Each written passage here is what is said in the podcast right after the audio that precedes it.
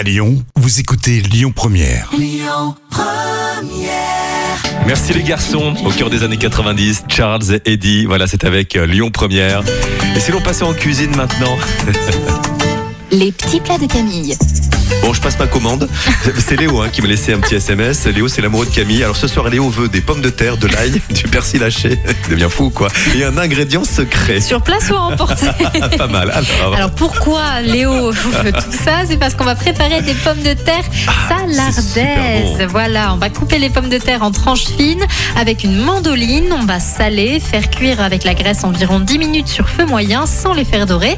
Vous réservez si vous souhaitez préparer ce plat à l'avance ou bien vous augmentez le feu, vous couvrez et vous poursuivez la cuisson 15 minutes. Elles doivent à présent dorer et attacher. Et en fin de cuisson, vous ajoutez l'ail et le persil haché puis vous servez. le truc en plus, Camille? Il faut couvrir les pommes de terre pour qu'elles s'attachent, ce qui les rend à la fois moelleuses à cœur et croustillantes à l'extérieur.